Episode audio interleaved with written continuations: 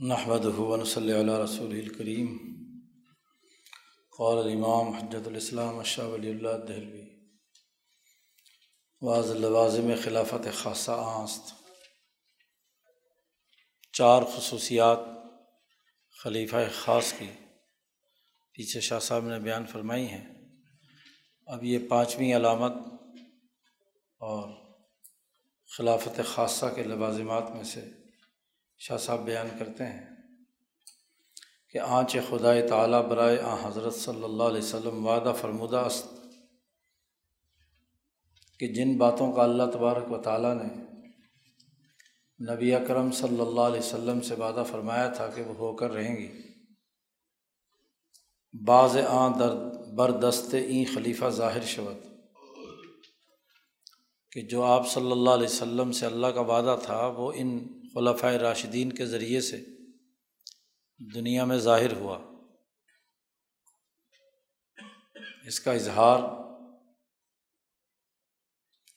اسی بنیاد پر ہوا کہ جو کچھ آپ صلی اللہ علیہ وسلم نے کام کرنے تھے، وہ صحابہ کے ذریعے سے وجود پذیر ہوئے۔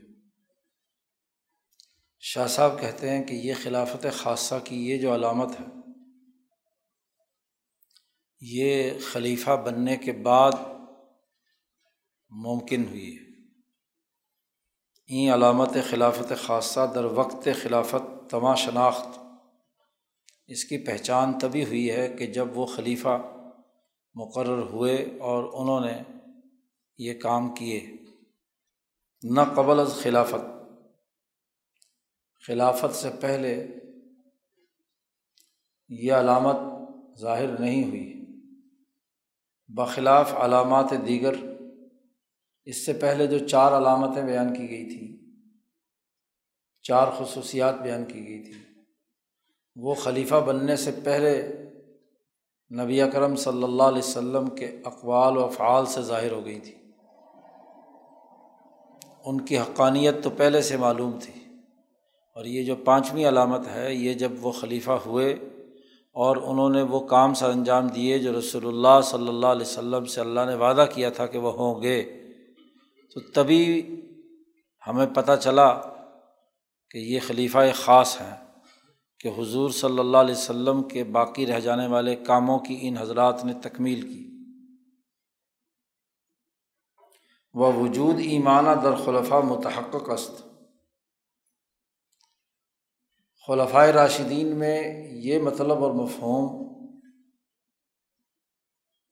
آیات قرآن کے حوالے سے ان درج ذیل آیات میں واضح ہوتا ہے۔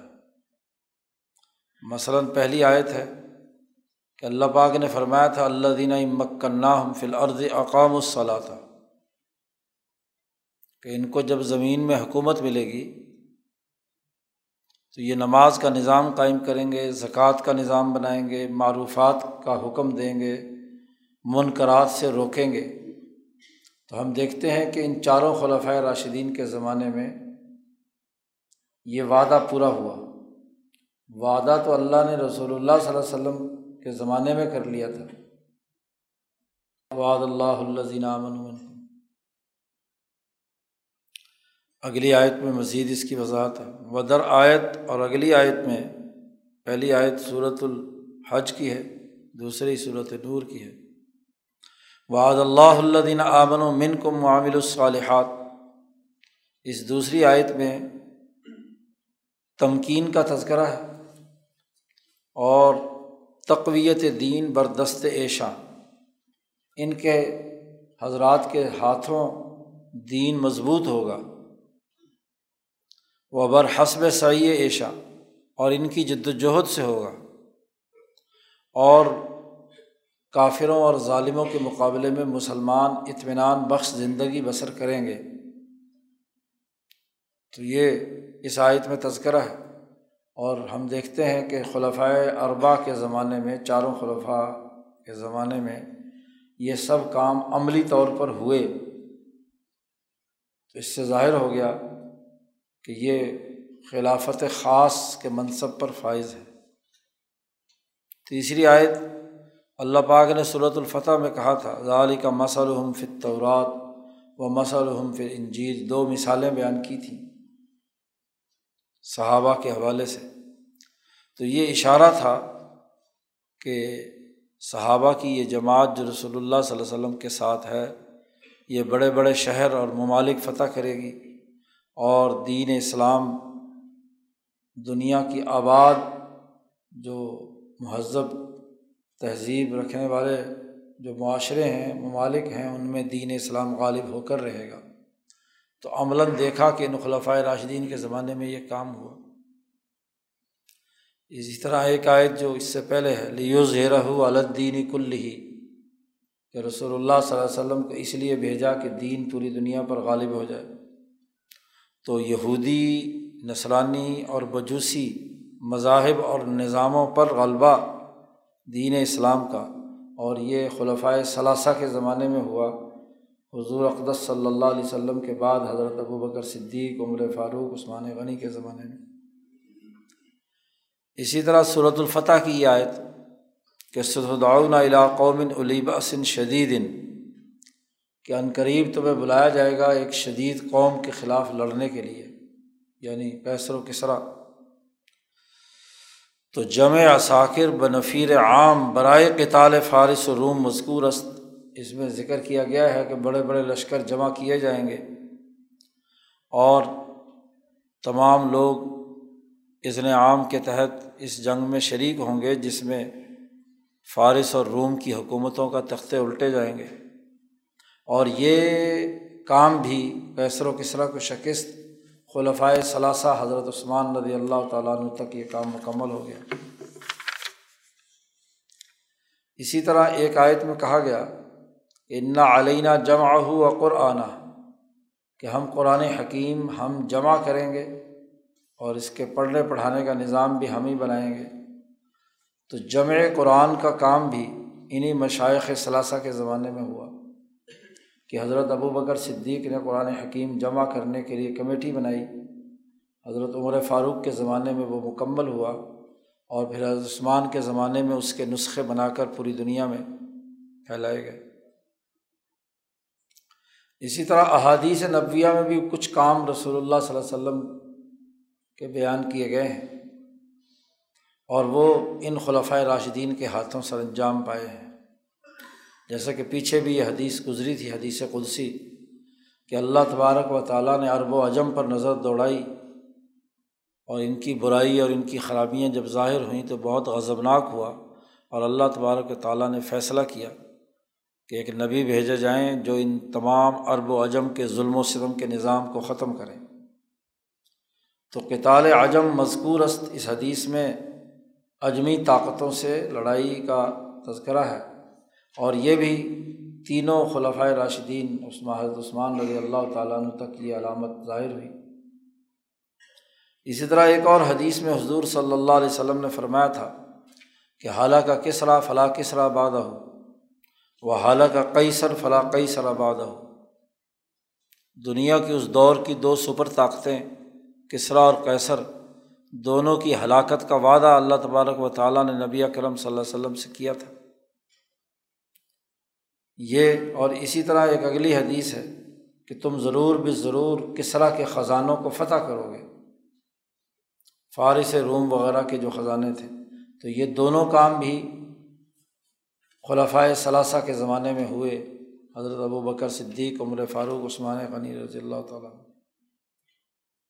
اسی طرح ایک حدیث میں خارجی لوگوں سے جنگ لڑنے کا ذکر ہے۔ آپ صلی اللہ علیہ وسلم نے فرمایا لین ادرخت ہوں لعقت النّم قتل عاد۔ کہ اگر میرے زمانے میں یہ ہوتے تو میں ان سے ایسے قتل قتال کرتا، لڑائی لڑتا، اس طرح تباہ و برباد کرتا جیسے قوم عاد کو قتل کیا گیا۔ اب یہ ذکر خارجیوں کے بارے میں ہے۔ اسی طرح دوسری حدیث کے الفاظ میں یہ ہے کہ ان میں سے جو قتال کرنے والے دو فرقے ہیں، ان میں سب سے بڑے فتنے کے ساتھ کتال کیا جائے گا۔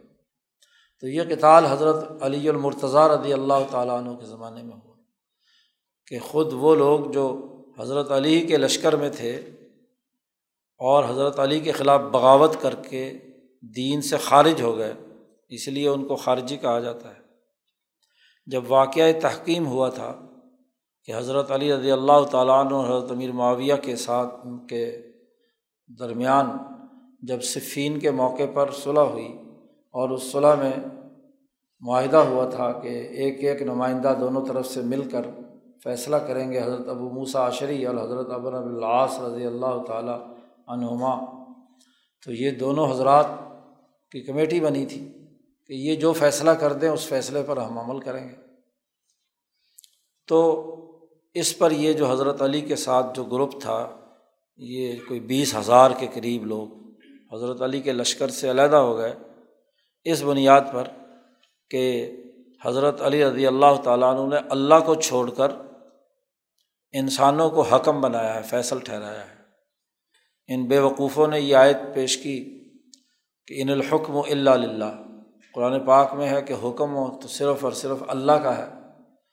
تو یہ حکم انسان کیسے کر سکتے ہیں؟ تو حضرت علی نوز باللہ، ان کے بارے میں بھی گمراہی کا اور حضرت امیر معاویہ کے بارے میں تو پہلے سے ہی یہ حضرت علی کے لشکر میں تھے، ان کے خلاف تو یہ لڑائی لڑنے کے لیے تیار رہتے تھے۔ تو کہا کہ یہ دونوں نوز باللہ غلط راستے پر چلے گئے، اب ان سے لڑائی لڑنی چاہیے۔ تو اس طرح یہ دین سے خارج ہو گئے۔ حضرت علی رضی اللہ تعالیٰ عنہ نے شروع شروع میں تو بڑی نرمی برتی۔ ان کو ہر طرح سے سمجھانے کی کوشش کی۔ لیکن یہ اپنے آپ کو علامت الدہر سمجھ کر کسی سے بات کرنے کے لیے بھی تیار نہیں تھے۔ حتیٰ کہ حضرت علی رضی اللہ تعالیٰ عنہ نے حضرت عبداللہ ابن عباس رضی اللہ تعالیٰ عنہ کو بھیجا اور وہ بڑا مناظرہ مشہور ہے جو ان کے ساتھ عبداللہ ابن عباس نے کیا۔ ان کی ہر دلیل توڑی اور ان کو ہر طریقے سے سمجھانے کی کوشش کی کہ تم انتہائی غلط موقع پر ہو۔ یہ مطلب تھوڑا ہی ہے کہ اللہ تبارک و تعالیٰ کے حکم کا یہ مطلب ہے کہ اب انسان جو ہے وہ کوئی قاضی نہیں بن سکتا، کوئی حکم نہیں دے سکتا۔ یہ بڑی احمقانہ بات تم کر رہے ہو۔ اور یہ ایسے لوگ تھے کہ نفلیں اتنی پڑھتے تھے کہ سارا سارا دن، ایک دن میں قرآن پاک مکمل کر لیتے تھے۔ وہ تمام علامات صوفیوں کی اور نیک لوگوں کی ان کے اندر تھی ہر وقت ذکر میں مشغول رہتے ہاں جی گنجی ٹینٹ تھی، ٹخنوں سے اوپر شلوار رہتی تھی۔ ہاں جی پرلے درجے کی جو نشانیاں منافقت کی ہیں، جو وہ روایت میں، حدیث میں، بخاری کی روایت میں ہے، کہ وہ ایسے ہیں کہ جن کے گنجے سر اور بہت موٹے موٹے ہاں جی قرآن پڑھیں گے لیکن حلق سے نیچے نہیں اترے گا قرآن۔ ان الحکم اللہ اللہ پڑھ رہے ہیں لیکن اس کا مطلب سمجھنے کی صلاحیت نہیں ہے۔ اور پھر لڑ بھی کس سے رہے ہیں؟ خلیفہ برحق حضرت علی رضی اللہ تعالیٰ عنہ سے۔ تو یہ تو حضرت علی نے پھر آخر میں ان کے ساتھ کتال کر کے ان کو راستے سے ہٹایا۔ تو یہ حضور صلی اللہ علیہ وسلم نے اپنی حدیث میں جو بات فرمائی تھی، اس کو حضرت علی رضی اللہ تعالیٰ عنہ نے پورا کیا۔ یہ پانچویں علامت ہے کہ وہ وعدے جو رسول اللہ صلی اللہ علیہ وسلم سے اللہ پاک نے کیے تھے، وہ ان حضرات کے ذریعے سے ان کے زمانۂ خلافت میں پورے ہوئے۔ چھٹی بھی ایک علامت ہے۔ خلافت خاصہ کی۔ واض لوازم خلافت خاصہ آس۔ کہ قول خلیفہ حجت باشد در دین۔ کہ جو خلافۂ راشدین ہیں یا خاص خلیفہ ہیں جو حضور صلی اللہ علیہ وسلم کے، ان کا قول دین میں حجت ہے۔ دلیل ہے، ایک مستقل دلیل ہے۔ قرآن میں اور حدیث میں جو بات موجود نہیں ہے، اس کے بعد یہ خلفۂ راشدین جو فیصلہ کر دیں، وہ ایک فیصلہ مستقل ایک دلیل اور حجت ہے امت کے لیے۔ شاہ صاحب کہتے ہیں کہ یہ جو خلفۂ راشدین کی کا فیصلہ یا گفتگو یا قول دین میں حجت ہے، نہ تو اس کا یہ مطلب ہے، نہ بمانا آ کہ تقلید عوام مسلمین اورا صحیح باشد۔ کہ عام مسلمان اس خلیفہ کی باتوں کی تقلید کریں۔ حجت ہونے کا یہ مطلب بھی نہیں ہے۔ کیونکہ یہ بات جو ہے، یہ تو اجتہاد سے تعلق رکھتی ہے۔ زیرہ کی ایمانہ از لوازی میں اجتہاد است۔ اور مجتہد ہونا خلیفہ کے لیے یہ تو خلیفہ عامہ میں بھی ہم نے پیچھے ذکر کیا ہے۔ خلافت عامہ کی دس شرائط میں سے ایک شرط کیا ہے؟ مجتہد ہونا ہے۔ تو مجتہد کی بات کی اتباع کرنا یہ خلافت خاصہ کی بات نہیں ہے، یہ خلافت عامہ کی بات ہے جو پیچھے گزر چکی ہے۔ تو یہاں اس دین میں حجت ہونے کا مطلب نہ تو عوام کی تقلید ہے اور شاہ صاحب کہتے ہیں نہ اس کا یہ مطلب ہے کہ خلیفہ فی نفس ہی واجب باشد کہ یہ خلیفہ جو ہے خلفۂ راشدین میں سے خلیفہ فی ذاتی ہی بے اعتماد بر تمبی ہے آ حضرت صلی اللہ علیہ وسلم۔ آ حضرت صلی اللہ علیہ وسلم کی طرف سے متنوع کیے جانے کے بغیر ان کے بے اعتمادی، بد اعتمادی کے ساتھ فی ذات ہی مستقل طور پر یہ خلیفہ خلفۂ راشدین جو ہیں یہ واجب الطاع ہے۔ یہ مطلب بھی نہیں کیونکہ واجب الطاع صرف اور صرف نبی ہوتا ہے۔ اور کوئی نہیں ہوتا، کیونکہ اتھارٹی اللہ کے بعد اللہ کے رسول ہیں۔ زیرہ کے ای معنی غیر نبیرہ میسر نیست۔ نبی کے علاوہ کسی انسان کو یہ اختیار حاصل نہیں ہے کہ اس کی بات ہر حال میں فرض ہی ہوگی۔ تو نہ تو خلفۂ راشدین کی بات کے حجت ہونے کا وہ عوامی مطلب ہے جو تقلید سے تعلق رکھتا ہے وہ تو خلافت عامہ کی بات ہے۔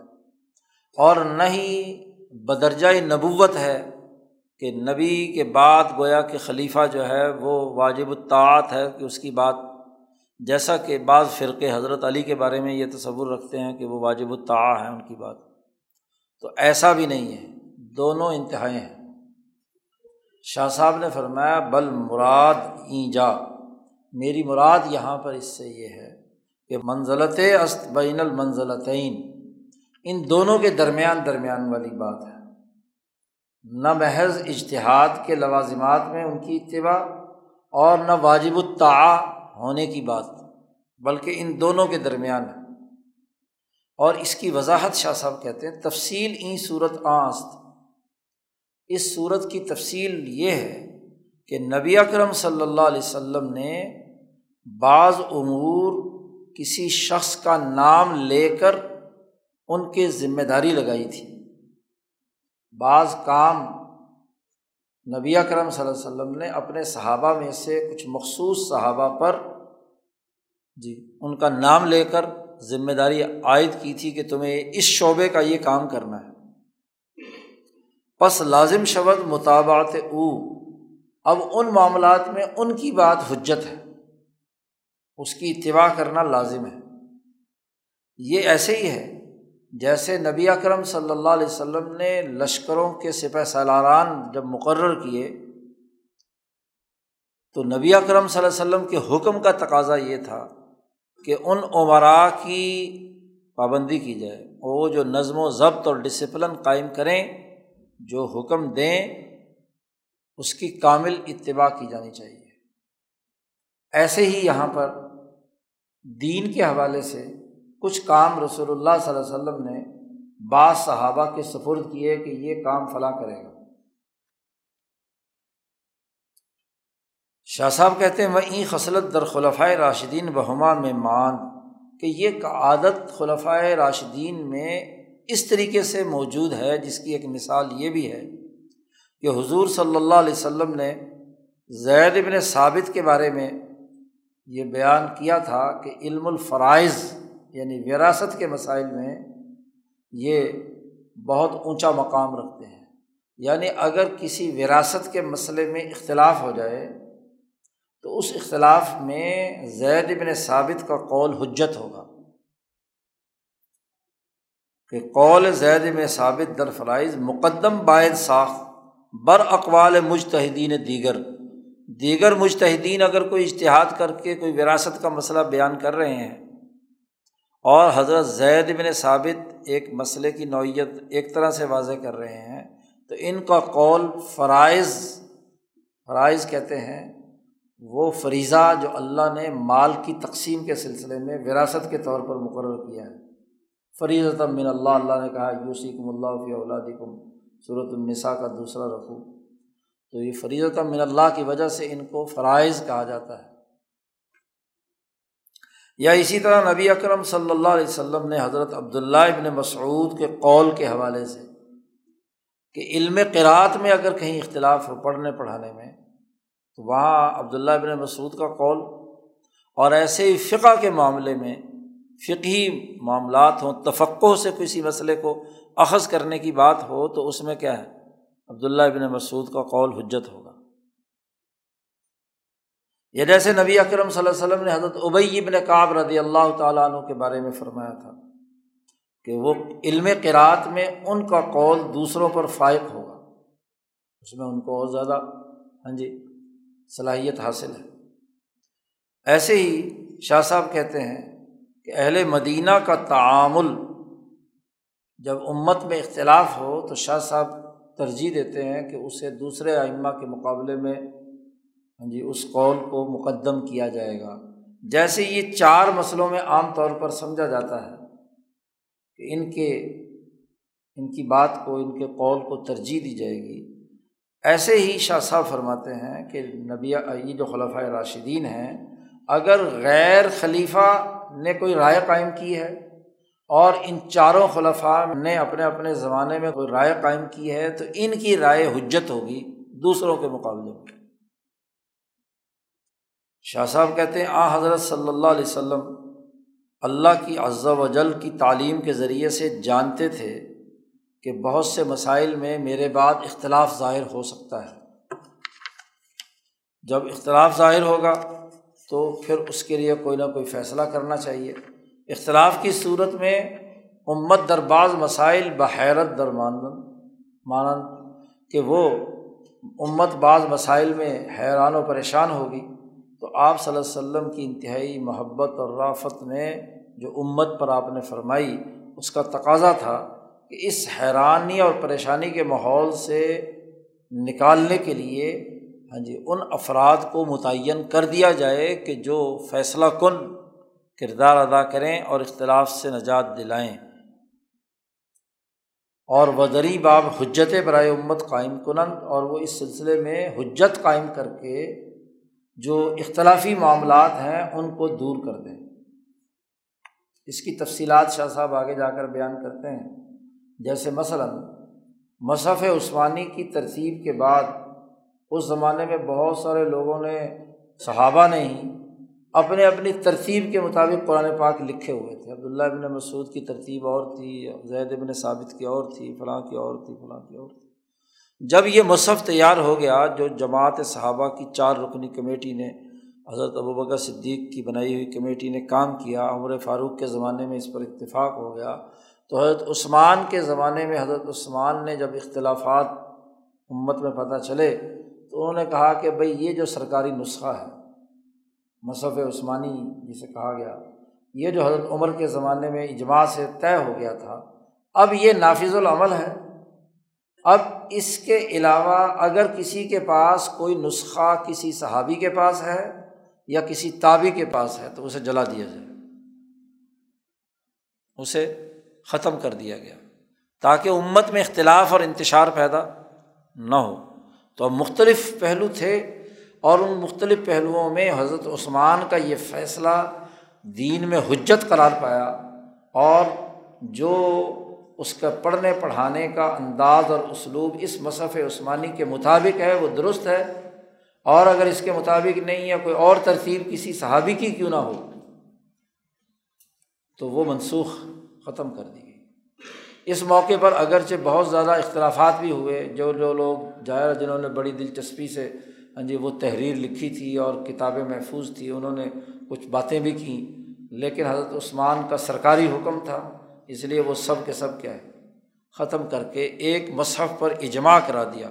تو یہ امت پر حجت قائم ہو گئی۔ اس کی مثال آگے تیسری فصل میں شاہ صاحب بیان کریں گے۔ شاہ صاحب کہتے ہیں کہ یہ جو خصوصیت ہے، یہ چاروں خلفاء میں پائی جاتی ہے۔ ان تمام نے یہ حجت قائم کی ہے مختلف فی مسئلہ مسائل میں۔ اس لیے کہ اللہ تبارک و تعالیٰ نے ارشاد فرمایا تھا کہ ولا یمک کی نن الحم دین ہم الزر کہ جب ان کی حکومت قائم ہوگی تو یہ ایک ایسا دین قائم کریں گے جو پسندیدہ ترین دین ہوگا لوگوں کے لیے۔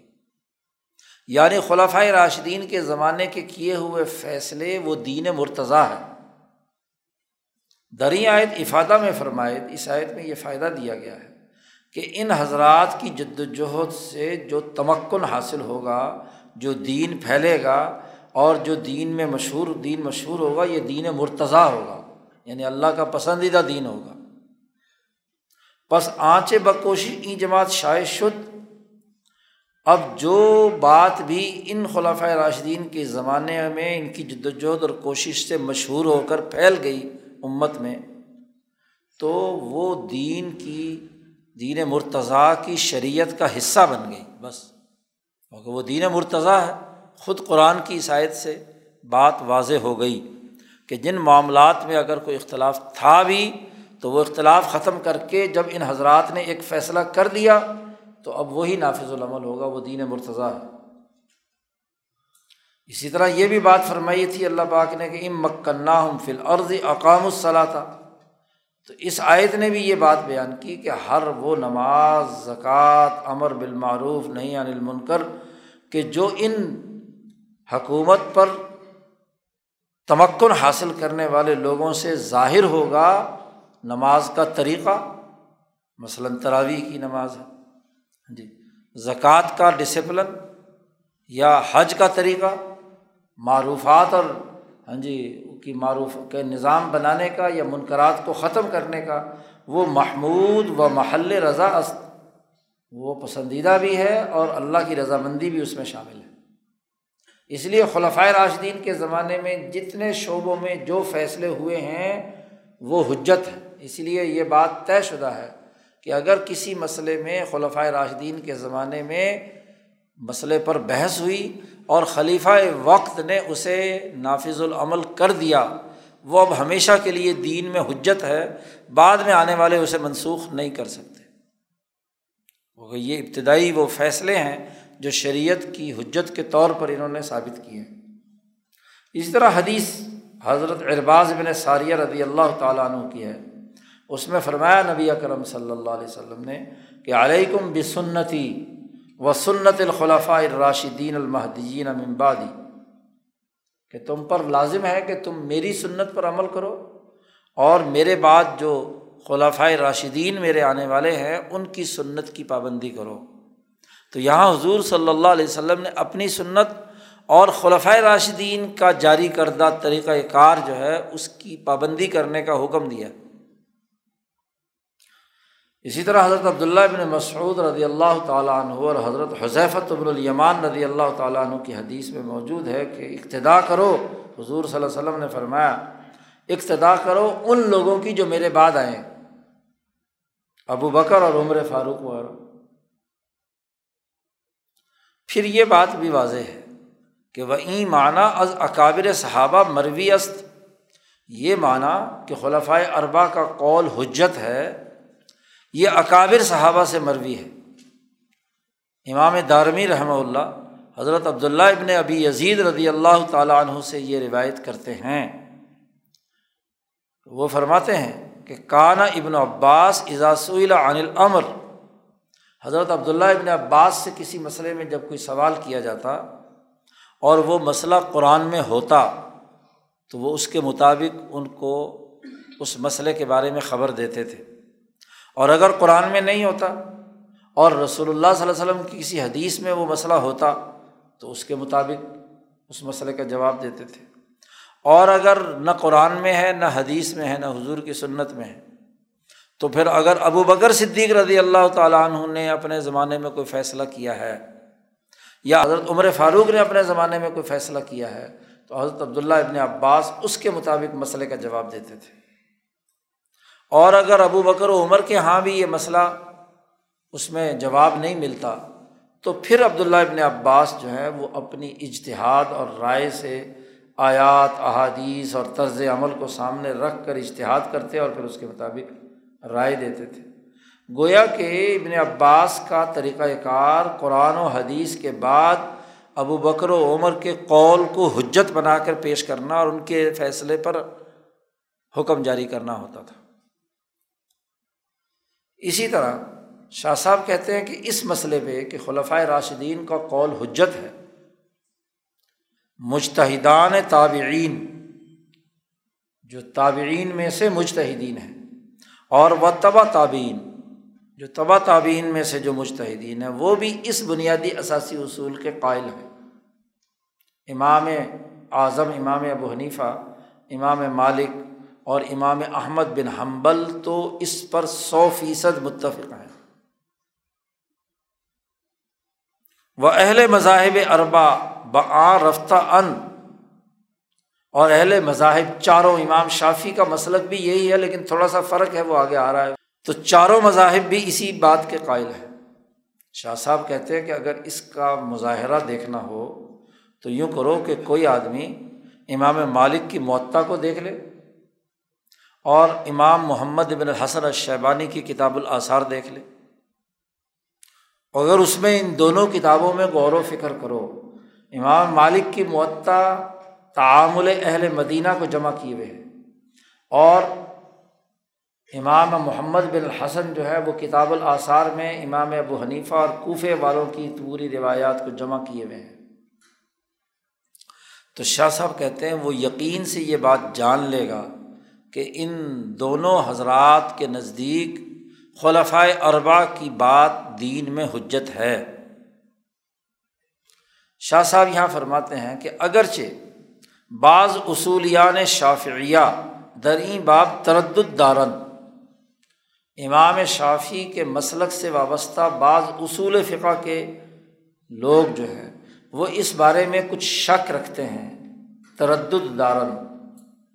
و غالباً منشا تردد، عدم اخذ صلف و بعض آثار خلفہ بودا بادشاہ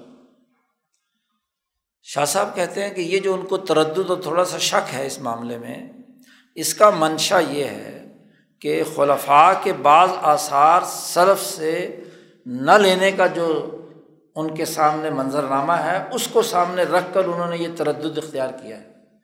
لیکن اگر امام شافی رحمۃ اللہ علیہ کی اصل بات کی تحقیق کی جائے، تو امام شافی بھی اسی اصول کو مانتے ہیں۔ شاہ صاحب نے اس کو پھر آگے تفصیل سے امام شافی کا موقف یہاں بیان کیا ہے۔ وہ تحقیق دریں باب آست۔ اس معاملے میں تحقیقی بات یہ ہے کہ جب شریعت کے مختلف دلائل میں آپس میں ٹکراؤ ہو اور بعض دلائل شریعہ کو مقدم رکھنے بعض دوسروں پر بعض نفی حجت دیگر نم کنند کہ بعض کو مقدم کرنا اور بعض کو کیا ہے، جو پیچھے رکھنا۔ یہ یہ جو معاملہ ہے چنا کے خبر واحد را نزدیک مخالفت حدیث مشہور یا اجماع امت ترک میں کنم جیسا کہ خبر واحد اگر آئی ہے حدیث میں اور ادھر سے وہ مخالف ہے مثلاً حدیث مشہور کے یا اجماع امت کے تو خبر واحد ہم چھوڑ دیتے ہیں۔ تو یہاں بھی یہی معاملہ ہے کہ اگر ان خلفۂ راشدین کی کوئی انفرادی رائے ایسی سامنے آئی کہ جو دیگر روایات اور دیگر مشہور تواتر والی چیزوں کے مقابلے میں ہے، تو وہاں انہوں نے ان کی قول کو ترک کر دیا۔ یہ اصولی بات صرف اتنی سی ہے۔ ورنہ اصولی طور پر تو ان خلفاء کی بات کو حجت سمجھتے ہیں۔ مثلاً جس کی مثال خود شاہ صاحب آگے چل کر مقصد دوم میں بیان کریں گے۔ جی جیسا کہ جنابت کی حالت میں تیمم کا مسئلہ ہے۔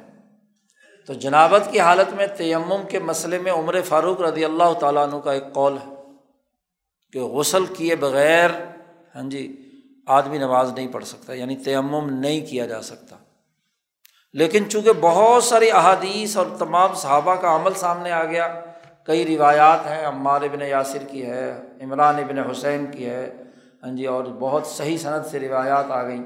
تو کسی بھی فقی نے حضرت عمر رضی اللہ تعالیٰ عنہ کے اس قول کو اختیار نہیں کیا اور اس کے مقابلے میں جو دوسری آراک کھل کر واضح طور پر جب تمام احادیث جمع ہو گئیں جو سامنے آ گئی تو جنابت کی حالت میں اگر پانی موجود نہ ہو تو تیمم کر کے نماز پڑھی جا سکتی ہے۔ تو یہاں جیسے مسئلہ ہے۔ تو اس طرح کے مسائل میں تو ایسی نوعیت ہوئی ہے کہ بہت سارے دلائل جمع ہونے کے نتیجے میں اگر کوئی قول ایسا تھا تو وہاں جی اس کو قبول نہیں کیا امت نے۔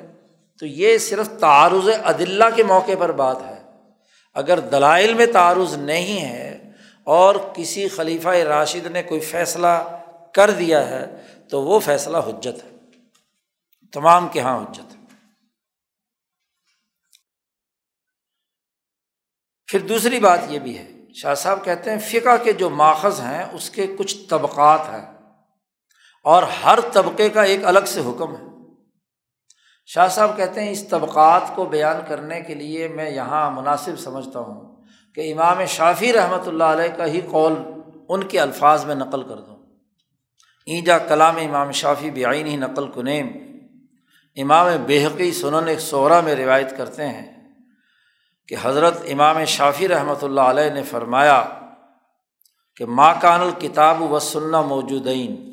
اگر کسی مسئلے میں کتاب و سنت سے کوئی مسئلہ معلوم نہیں ہو رہا، موجود نہیں ہے تو فل عذر علامن سمعہ مقتوع اللہ بھی اتباعی ماں اگر موجود ہے تو اسی کی اتباع کرے گا۔ اور اگر کتھی طور پر، اور اگر نہیں ہے تو پھر ہم اسے معذور سمجھیں گے۔ فعلم یکن ظالقہ اگر اس میں موجود نہیں ہے تو سرنا الا اقاویلی اصحاب نبی صلی اللہ علیہ وسلم۔ تو پھر ہم نبی اکرم صلی اللہ علیہ وسلم کے صحابہ کے قول کی طرف رجوع کریں گے۔ یا ان میں سے کسی ایک نے اگر کوئی قول بیان کیا ہے، کوئی بات صحابہ سب نے نہیں بیان کی، ایک صحابی نے بیان کیا تو ادھر رجوع کریں گے۔ اور پھر امام شافی نے کتاب العم میں یہ بات فرمائی، جس کو امام بحقی نقل کر رہے ہیں، کہ امائمہ کا قول معتبر ہے، ائمہ سے مراد ابو بکر، عمر اور عثمان ہے۔ قول جدید حضرت علی رضی اللہ تعالیٰ عنہ کا یہ ہے کہ آئمہ کے قول سے مراد یہ آئمہ ثلاثہ ہے اور قول قدیم میں انہوں نے چاروں خلفاء کا ذکر کیا ہے۔ امام شافی کے تقریباً ہر مسئلے میں دو قول ہیں قول قدیم اور ایک قول جدید۔ تو قول قدیم میں انہوں نے حضرت علی رضی اللہ تعالیٰ عنہ کا بھی نام بیان کیا ہے۔ امام شافی فرماتے ہیں کہ ایزا سرنا علت تقلید اب جب ہم تقلید کی طرف جائیں گے تو ان حضرات کی تقلید کرنا ہمیں زیادہ پسندیدہ ہے۔ ودا لکھا اس کی وجہ بیان کرتے ہیں امام شافی کہ اضالم نجد دلالتاً فی اختلافی تد اللہ اقرب الاختلافی جب ہمیں کوئی اختلاف کے سلسلے میں دلالت نہیں ملتی، جو دلالت کرے کہ ان میں سے کون سا اختلاف کتاب و سنت کے حوالے سے اچھا ہے، تو فنت طبی القول اللہ معاہد دلالہ تو ہم اس آدمی کے قول کا اعتبار کریں گے جس کے قول کے ساتھ کوئی دلیل قرآن و سنت کی موجود ہے۔ امام شافی کے قول نقل کرتے ہوئے شاہ صاحب کہتے ہیں کہ امام شافی نے پھر آئمہ کے قول میں ترجیح دینے کے حوالے سے تفصیلی گفتگو کی ہے اور اس گفتگو کے بعد فرمایا ہے کہ فعلم یوجد عن الآئمہ تھی اگر خلفۂ راشدین جو چاروں آئمہ ہیں، ان سے اگر کوئی قول نہیں مل رہا، تو پھر دین میں رسول اللہ صلی اللہ علیہ وسلم کے دیگر صحابہ کا اگر کوئی قول ہے، تو وہ ہم اختیار کریں گے، کیونکہ وہ فی موز امانہ ہے۔ تو ہم ان کا قول لے لیں گے اور ہم ان کی اتباع کریں گے اور یہ اتباع کرنا زیادہ بہتر ہے بہ نسبت ان لوگوں کی اتباع کرنے کے جو ان کے بعد آنے والے لوگ ہیں۔ پھر امام شافی نے فرمایا کہ علم کے چند طبقات ہیں۔ پہلا طبقہ علم کا وہ ہے جو کتاب و سنت میں بیان ہے۔ اور سنت بھی وہ کہ ایزا ثبت اب سنت ہی جب سنت سے وہ مسئلہ ثابت ہو چکا ہو۔ تو پہلا طبقہ یہ ہے۔ دوسرا علم کا طبقہ یہ ہے کہ اجماع صحابہ ان مسائل میں جس میں کتاب و سنت سے کوئی مسئلہ معلوم نہیں ہو رہا تو صحابہ کے اجماع سے ہمیں پتہ چل گیا کہ یہ مسئلہ ہے۔ تیسرا طبقہ علم کا وہ ہے کہ جو بعض صحابہ سے قول نقل ہوا ہے اور اس صحابی کے قول کی کسی اور صحابی نے کوئی مخالفت بھی نہیں کی۔ علم نا علم لہو مخالف منہم۔ چوتھا طبقہ علم کا وہ ہے کہ جس میں صحابہ کے درمیان اختلاف رائے پایا جاتا ہے، تو اب جس کی جی، جس جس صحابی کے علم کو جو آدمی قبول کرنا چاہے قبول کر لے۔ جیسے رفا دین عبداللہ ابن عمر کا قول ہے اور مسعود جو ہیں وہ عدم رفا دین کے قائل ہیں۔ تو صحابہ میں بھی اختلاف ہے، تو اس اس علم کا درجہ چوتھا۔ ہے اور پانچواں درجہ علم کا یہ ہے کہ ان چاروں طبقات جو پہلے علم کے گزرے ہیں، ان پر قیاس کر کے کوئی مسئلہ بیان کیا جائے۔ اور امام شافی فرماتے ہیں کہ کتاب و سنت کے علاوہ اگر وہ موجود ہیں، اس میں مسئلہ موجود ہے، تو باقیوں میں سے کسی علم کی طرف رجوع نہیں کیا جائے گا۔ اس لیے کہ علم جب بھی لیا جاتا ہے، تو دراصل اس اعلیٰ طبقے سے لیا جاتا ہے جو اصل علم کا منبع اور مرکز ہے۔ اعلیٰ کی موجودگی میں ادنا کی طرف رجوع نہیں کیا جاتا۔ تو شاہ صاحب نے یہاں واضح کر دیا کہ یہ امام شافی کے قول سے بھی ثابت ہو گیا۔ گویا کہ آئمہ اربا کے یہاں خلفۂ راشدین کا قول حجت ہے، دین میں دلیل ہے، دین کی بنیاد ہے۔ چھ علامتیں ہو گئی ساتویں علامت۔ شاہ صاحب فرماتے ہیں لوازم خلافت میں سے یہ بھی ہے، خلافت خاصہ کے لوازمات میں سے، کہ خلیفہ امت میں سب سے افضل ترین انسان ہونا چاہیے۔ در زمان خلافت خود، اپنی خلافت کے زمانے میں، جس زمانے میں اسے خلیفہ بنایا جا رہا ہے، وہ اپنے زمانے میں باقی تمام انسانوں سے وہ افضل ترین انسان ہو۔ یہ خلافت خاصہ کی خصوصیت ہے۔ عقلاً بھی اور نقلاً بھی۔ شاہ صاحب فرماتے ہیں کہ اس حوالے سے تین بنیادی، تین چار بنیادی امور شاہ صاحب نے بیان کیے ہیں۔ از جہت، اس پہلو سے کہ ہم نے پہلے نقطے میں ایک تقریر کی تھی، شروع میں جب خلافت خاصہ کی بحث آئی تھی اور تین نقطے بیان کیے تھے، ان میں جو پہلا نقطہ بیان کیا تھا۔ اور پہلا نقطہ کیا تھا کہ ان خلفاء جو نبی کے ہیں، ان کا نفس قدسی اقرب ہو، قریب ترین ہو نبی اکرم صلی اللہ علیہ وسلم کے نفس قدسی صفات کے۔ تو وہ قریب ترین ہونا، یہ نقطہ ہم نے پہلا شاہ صاحب کہتے ہیں، ہم نے بیان کیا تھا۔ جب خلافت ظاہرہ، خلافت حقیقیہ کے مطابق ہو جائے تو وضع شے در محل خود ثابت گردن ایک تو خلافت حقیقی ہے اور اس کے ساتھ ساتھ خلافت ظاہری بھی یعنی ریاست کی جو کا انتخاب کے صحت حکومتی اتھارٹی بھی ظاہری طور پر حاصل ہو گئی۔ تو ایسی خلافت ایسی ہے کہ جو اصل اپنے مقام پر پوری فٹ ہو گئی کہ خلافت باطنی بھی ہے اور خلافت ظاہری بھی ہے۔ لیکن شاہ صاحب فرماتے ہیں، یہاں ایک بات سمجھ لیجیے اینجا ای نقطہ باعث شناخت کہ غیر اخص خواص ریاست خواص را لائق نیست۔ مخصوص ریاست کے لیے جو غیر مخصوص آدمی ہے، وہ لائق نہیں ہے۔ خاص ہی بندہ خاص ریاست کے لیے چاہیے۔ کیونکہ رسول اللہ صلی اللہ علیہ وسلم کے بعد جو نظم و نسق قائم ہونا ہے، تو خلافت خاصہ کے لیے عام آدمی کیسے خلیفہ ہوا؟ خلافت خاصہ کے لیے تو ریاست خاصہ کے لیے خلیفہ خاص کا ہونا ضروری ہے تو وہ افضل ترین آدمی ہوگا تو تبھی ہوگا نا۔ وہ نصب غیر افضل حکم رخصت دارت۔ غیر افضل کو حکمران بنانا یہ زیادہ سے زیادہ رخصت کے درجے کی بات ہے۔ بہ نسبت عظیمت۔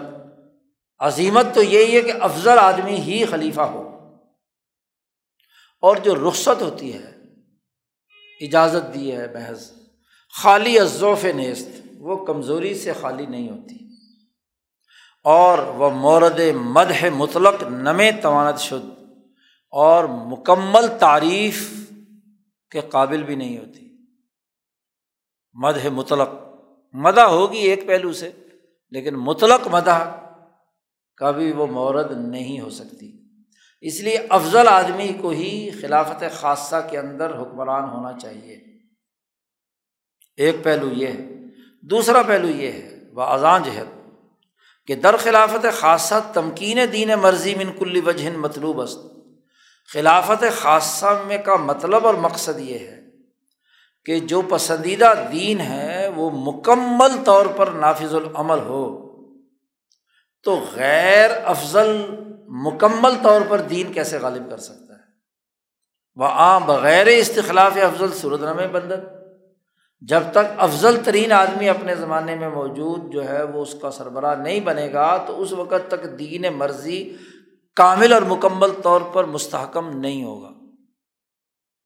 جیسا کہ حضرت مرتضیٰ رضی اللہ تعالیٰ عنہ نزدیک استخلاف امام حسن فرمود حضرت علی رضی اللہ تعالیٰ عنہ نے جب حضرت امام حسن کو اپنا خلیفہ بنایا تھا، تو اس وقت یہ جملہ ارشاد فرمایا تھا جسے امام حاکم نے مصدر حاکم میں روایت کیا ہے کہ اگر اللہ تعالیٰ کو انسانیت کے ساتھ خیر کرنا مطلوب ہوگا، تو فسیج معہم بعدی اعلیٰ خیر تو پھر عن قریب ان انسانوں کو میرے بعد اپنے سب سے بہترین آدمی پر سب کو جمع کر دے گا۔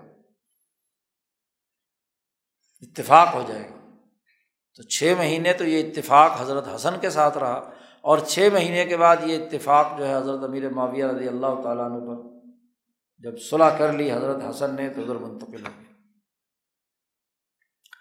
بخلاف خلافت عامہ، کہ خلافت عامہ کا مقصد پسندیدہ دین کا تمکن ایک پہلو سے مطلوب ہے، نہ کہ تمام پہلوؤں سے۔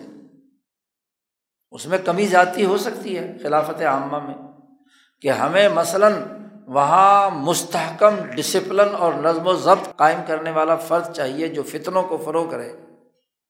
اب دوسرے شعبوں میں اگرچہ اس کے اندر اس کی صلاحیت میں کمی ہو، لیکن اس نسبت سے اس کے اندر اعلیٰ درجے کی صلاحیت ہے، تو بسا اوقات اس کو آپ نے خلیفہ بنایا خلافت عامہ کے تحت، تو وہاں باقی شعبوں میں کمی رہ جائے گی۔ تو جب کامل اور مکمل دین کا احیار اس کا تمکن کرنا ہے، تو تمام شعبوں میں ہی کامل ترین فرد جو ہے وہ خلیفہ ہونا چاہیے۔ لامن کل وجو تیسرا ایک اور پہلو بھی ہے۔ یہ افضلیت کی جو بات ہم نے کی ہے، وہ یہ کہ خلافت خاصہ مقیس است بر نبوت۔ یہ خلافت خاصہ کو قیاس کیا گیا ہے نبوت پر۔ اس لیے کہ حدیث میں آیا ہے، خلافت علی منہاج النبوت، کہ ایک ایسی خلافت ہے جو نبوت کے طریقے پر ہے۔ تو جب نبوت کو بنیاد بنا کر یہ خلافت وجود میں آئی ہے، تو وہ افضل ترین آدمی ہوگا تو تبھی تو خلافت علام الحاظ نبوہ ہوگی۔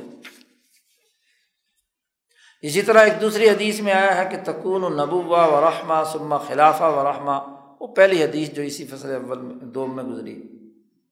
تو وہاں بھی خلافہ و رحمت کا ذکر کیا ہے تو نبوت کی نیابت میں ہے یہ۔ اس لیے افضل ترین آدمی ہونا چاہیے۔ وہ جامع ہر دو ریاست عامہ، است در دین و دنیا، ظاہراً و باطن تو وہ فرد وہ ہونا چاہیے کہ جو دونوں درجے کی ریاست رکھتا ہو دین اور دنیا میں، ریاست عامہ ظاہری اور باطنی طور پر۔ افضل ہوگا تو تبھی باطنی ریاست بھی ہے اور ظاہری ریاست اور حکمرانی بھی اسے حاصل ہے۔ بس چنا چنا کے استمبائے شخص دلالت میں کنت بر افضلیت و بر امت، کسی کو نبی بنانا، اللہ جب کسی کو نبی بناتے ہیں تو استمبا کا مطلب ہی یہ ہے۔ نبوت بنانے کا مطلب ہی یہ ہے کہ وہ فرد باقی تمام امت سے سب سے افضل تر ہے۔ تا کب ہے از مستمبی جل ذکر ہو مرتفع گردت کیونکہ یہ نبوت بنانا یا نبی کسی کو مقرر کرنا یہ اللہ تبارک و تعالیٰ کا کام ہے۔ تو مستمبی جو ہے وہ اللہ تبارک و تعالیٰ ہیں جن کا ذکر بہت ہی بلند ہے۔ اگر ہم یہ کہیں کہ انہوں نے غیر افضل آدمی کو نبی بنا دیا، تو اس کا مطلب ناوز باللہ اللہ تعالیٰ نے کوئی کام برا کیا۔ قبح کا معاملہ ہوا ہے۔ تو قبح مستمبی تبھی دور ہوگا کہ جب ہم یہ مانیں کہ نبوت کا منصب صرف اور صرف اس آدمی کو ہوگا جو اب اس دور میں انسانوں میں سب سے افضل ترین ہے۔ تو نبی کا خلیفہ جو ہے، تو وہ بھی تو افضل ترین ہو تو خلافت خاصہ ہوگی۔ ہم چنا استخلاف شخص بر امت دلالت میں نمایت بر افضلیت ہے، بر امت۔ کہ امت میں سب سے افضل ترین آدمی ہے۔ چوتھا پہلو اس افضلیت کے حوالے سے یہ ہے کہ ازاں جہت کہ عامل ساختن شخص شخص مفضول خیانت است۔ اس لیے کہ جو مفضول آدمی ہے، اس سے افضل ترین آدمی موجود ہیں۔ اگر اور کوئی مفضول آدمی خلیفہ بن گیا، تو یہ دراصل خیانت کی بات ہے، یہ امانت کی بات نہیں ہے۔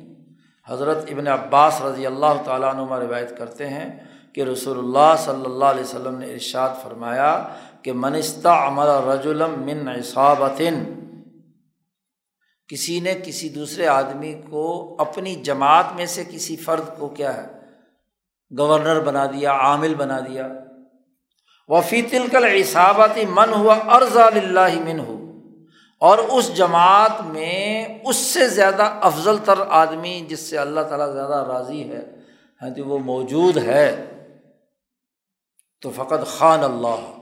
اس نے اللہ سے بھی خیانت کی اور رسول کے بھی سے بھی خیانت کی اور مسلمانوں سے بھی خیانت کی۔ یعنی اگر کسی دور میں زیادہ باصلاحیت فرد جماعت میں موجود تھا، جان بوجھ کر اسے پیچھے کیا اور کسی نالائق اور نہل کو وزیر اعظم بنا دیا، تو اس نے اللہ اور اس کے رسول اور مومنین سے خیانت کی۔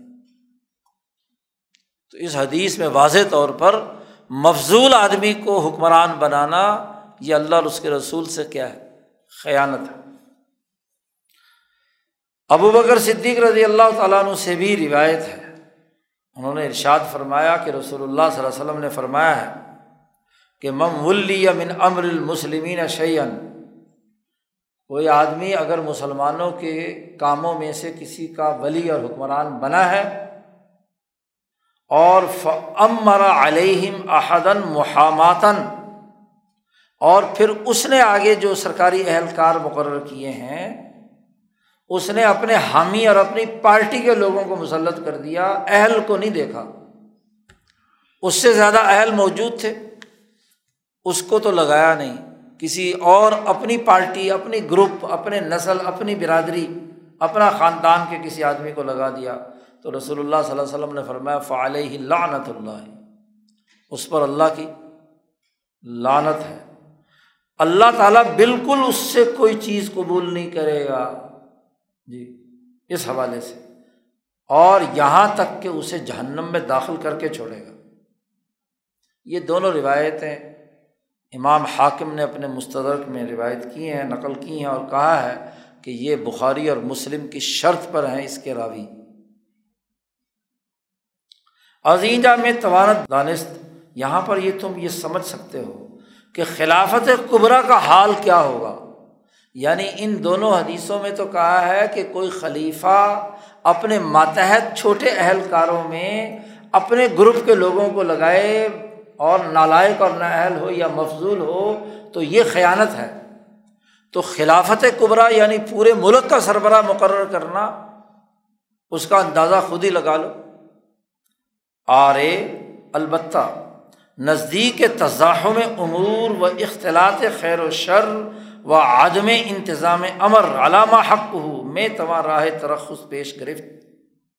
البتہ یہ بات ضرور ہے کہ اگر معاملہ امور میں ٹکراؤ پیدا ہو رہا ہے اور اس ٹکراؤ کو حل کرنے کا کی صلاحیت ایک بندے میں زیادہ ہے، وہ ہے مفضول۔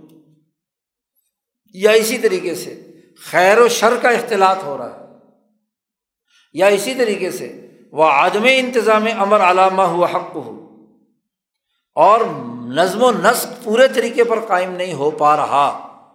یعنی افضل آدمی تو ہے، لیکن اس سے ڈسپلن قائم نہیں ہو رہا۔ اور جو غیر افضل ہے، وہ بڑی طاقت سے اس کو کیا ہے؟ ڈسپلن قائم کرنے کی اہلیت اور صلاحیت رکھتا ہے۔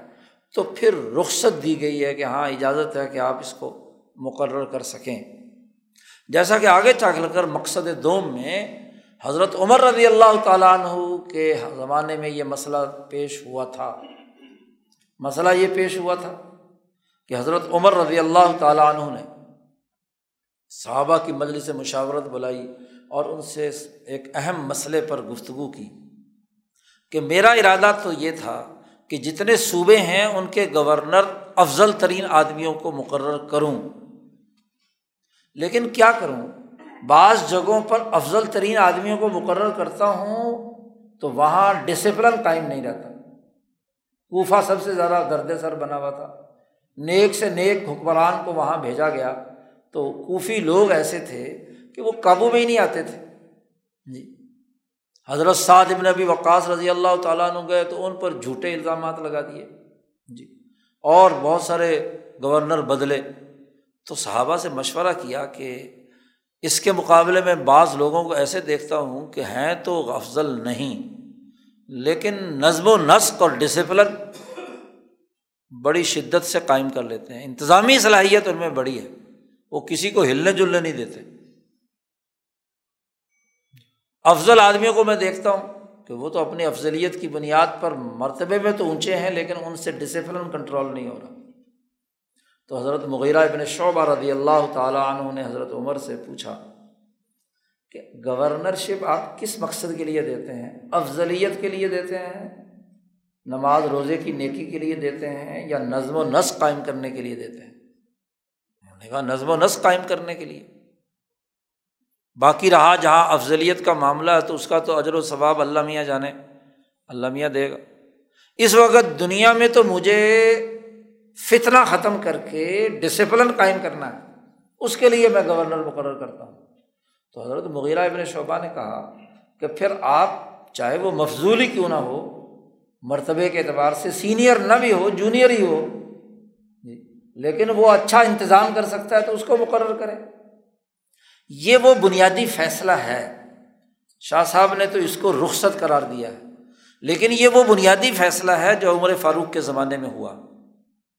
جی۔ یہ جو شور مچاتے ہیں کہ حضرت عثمان نظی اللہ تعالیٰ عنہ کے زمانے میں جو افضل آدمی تھے، ان کو گورنرشپ نہیں دی گئی، فلانے کو دے دی، فلانے کو دے دی، فلانے کو دے دی۔ جی۔ تو بات تو یہ ہے کہ نظم و نسق قائم کرنا ولفتنا تو اکبر من القتل۔ فتنہ جو ہے وہ بڑا ہے۔ باقی معاملات سے تو فتنے کو نمٹانا، فروغ کرنا ضروری تھا۔ چنانچہ اسی بنیاد پر حضرت عمر فاروق نے حضرت امیر معاویہ کو شام کا گورنر مقرر کیا۔ گو، وہ فتح مکہ سے ذرا پہلے مسلمان ہوئے ہیں۔ افضلیت کے اعتبار سے بعد کے آدمی ہیں۔ مغیبہ ابن شعبہ جو صلاح حدیبیہ سے ذرا پہلے آئے ہیں۔ ان کو کوفہ کا گورنر مقرر کیا۔ جی کیونکہ وہ جو نیک بزرگ لوگ جو بھی جاتے تھے، ان پہ جھوٹے الزامات لگا کر انہیں پریشان کر دیتے تھے اور عمر فاروق کو خط لکھ دیتے کہ جی یہ گورنر سعد ابن ابھی وقاص رضی اللہ تعالیٰ عنہ سے کے بارے میں کوفیوں نے کہا کہ ان کو نماز نہیں پڑھانی آتی۔ جی۔ یہ جی جمعہ جو ہے نا، وہ لیٹ پڑھانے آتے ہیں۔ جمعہ تاخیر سے پڑھاتے ہیں۔ یہ جی عدل و انصاف سے کام نہیں لیتے، یہ الزام ہے سعد ابن ابی وقاص پر۔ جی جھوٹے الزامات لگائے۔ اور اس پر جس آدمی نے یہ کھڑے ہو کر کوفہ کی مسجد میں یہ الزام لگایا تو سعد نے ان کو بد دعا دی اور وہ بد دعا بخاری میں روایت موجود ہے کہ اس کی ساری بد دعائیں اسے لگی جھوٹے الزامات لگائے۔ حضرت عمر نے سعد سے پوچھا کہ بھائی تم جمع سنا ہے کہ بڑی دیر سے پڑھاتے ہو؟ انہوں نے کہا، کیا کروں امیر المومنی میرے پاس کپڑوں کا ایک ہی جوڑا ہے۔ وہ میں جمعے کے دن دھو کے ڈالتا ہوں، تو وہ خشک ہونے کا انتظار کرتا رہتا ہوں، بیٹھا رہتا ہوں، اور کپڑا تو ہے نہیں۔ وہ جب خشک ہوتا ہے، تو اسے خشک ہونے میں دیر ہو جاتی ہے بسا اوقات، تو اسے پہن کر آ کر کیا ہے۔ تو ایسے نیک ترین آدمی پر الزام تراشی۔ جی۔ نماز، حضور صلی اللہ علیہ وسلم کی نماز کی شباہت تھی نماز میں، پھر بھی نماز پر الزام۔ جی۔ تو اس طرح کے معاملات میں ڈسپلن قائم کرنا لازمی اور ضروری تھا۔ تو حضرت عمر رضی اللہ تعالیٰ نے اپنے زمانے میں جتنے گورنر مقرر کیے، یہ جو آج لوگ شور مچاتے ہیں کہ حضرت عثمان نے ان کو، بھائی حضرت امیر معاویہ حضرت عمر کے مقرر کردہ ہے مغیرہ ابن شعبہ حضرت عمر کے مقرر کردہ ہیں اکثر حکمران امر ابن العاص، مصر کے گورنر، حضرت عمر کے مقرر کردہ ہے حضرت عثمان نے اپنی زمانے میں ان کو کوئی تبدیل کیا یا اپنی طرف سے گورنر مقرر کیا؟ لیکن جب یہ اصول طے پا گیا عمر فاروق کے زمانے میں، تو حضرت عثمان نے اسی کی بنیاد پر جس میں اہلیت اور صلاحیت تھی، اس کے مطابق اس کو کیا ذمہ داریاں دیں۔ تو اس میں اعتراض کی بات کیا ہے؟ یہاں افضل مفضول کی بحث ثانوی حیثیت رکھی پانچویں بات، شاہ صاحب فرماتے ہیں کہ پانچواں پہلو یہ بھی ہے افضلیت کے حوالے سے کہ جب صحابہ کے درمیان مشاورت ہوئی اور استخلاف پر بحث ہوئی تو انہوں نے استخلاف کا مدار افضلیت پر رکھا تھا کہ جو افضل آدمی ہے اسے مقرر کیا جائے۔ اور یہ لفظ جو ہے احق بحاظ العمر گفتن جی جو حضرت عمر فاروق نے چھ رکنی کمیٹی بناتے وقت کہا تھا۔ وہ جمع کے مناقشہ داشتن در استخلاف صدیق اکبر، چوں خط رائے رائے خود بر ایشا ظاہر شد، قائل شدن ب افضلیت او۔ اگرچہ ایک جماعت نے اختلاف کیا تھا جب ابو بکر صدیق کو خلیفہ بنایا جا رہا تھا۔ شکیفہ بنی سعیدہ میں جمع ہوئے تھے تو انصار نے کہا تھا کہ ایک خلیفہ ہمارا، ایک تمہارا ہاں جی یا ہمارے میں سے خلیفہ ہونا چاہیے۔ تو جب حضرت عمر فاروق نے خطاب کر کے بات سمجھائی اور حضرت صدیق اکبر نے خطاب کیا تو اس کے بعد انہیں اپنی غلطی معلوم ہو گئی۔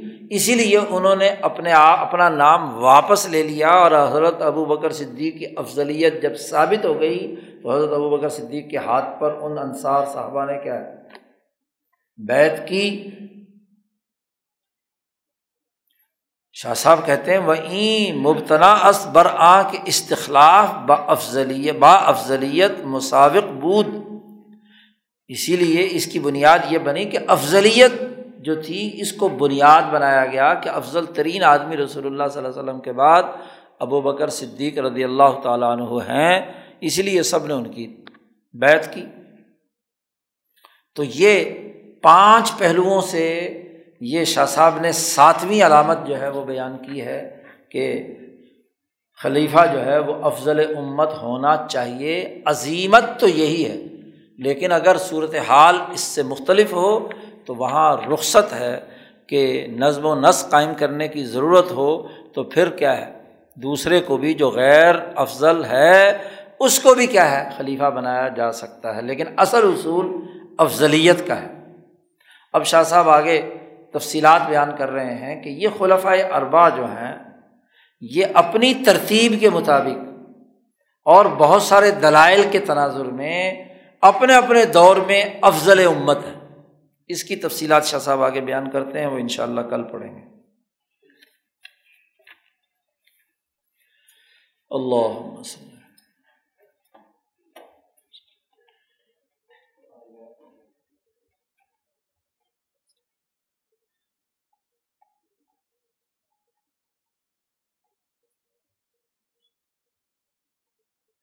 اجمائیں